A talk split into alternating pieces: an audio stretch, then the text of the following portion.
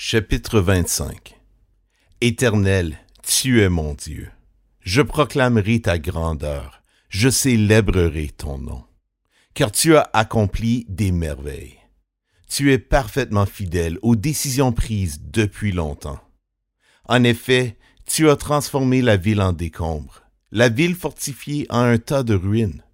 Le palais des étrangers est détruit. Plus jamais il ne sera reconstruit. Voilà pourquoi des peuples puissants te donnent gloire. Des villes des nations violentes te craignent. Tu as été un refuge pour le plus faible, un refuge pour le malheureux dans la détresse, un abri contre l'orage, une ombre contre la chaleur.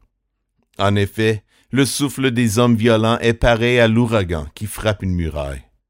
Tout comme tu domptes la chaleur sur une terre brûlante, tu as dompté le tapage des étrangers. Tout comme la chaleur est contrecarrée par l'ombre d'un nuage, les chants de triomphe des hommes violents ont été contrecarrés. Sur cette montagne, l'Éternel, le Maître de l'univers, prépare pour tous les peuples un festin de plats succulents, un festin de bon vin, de plats succulents pleins de moelle, de bon vin clarifié.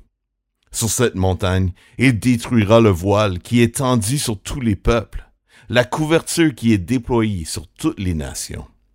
Il engloutira la mort pour toujours. Le Seigneur, l'Éternel, essuiera les larmes de tous les visages.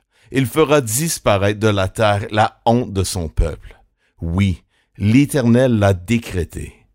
On dira ce jour-là, « Voici notre Dieu, celui en qui nous avons espéré et qui nous sauve. » C'est l'Éternel, c'est en lui que nous avons espéré. Soyons dans l'allégresse et réjouissons-nous de son salut. En effet, la main de l'Éternel repose sur cette montagne et Moab est piétiné sur place, tout comme on le fait pour la paille dans une fosse à purin. Dans cette fosse, Moab tend les mains, comme le nageur le fait pour nager, mais l'Éternel abat son orgueil et ses manœuvres. Il abat. Il précipite les fortifications inaccessibles de tes murs par terre. Il leur fait mordre la poussière.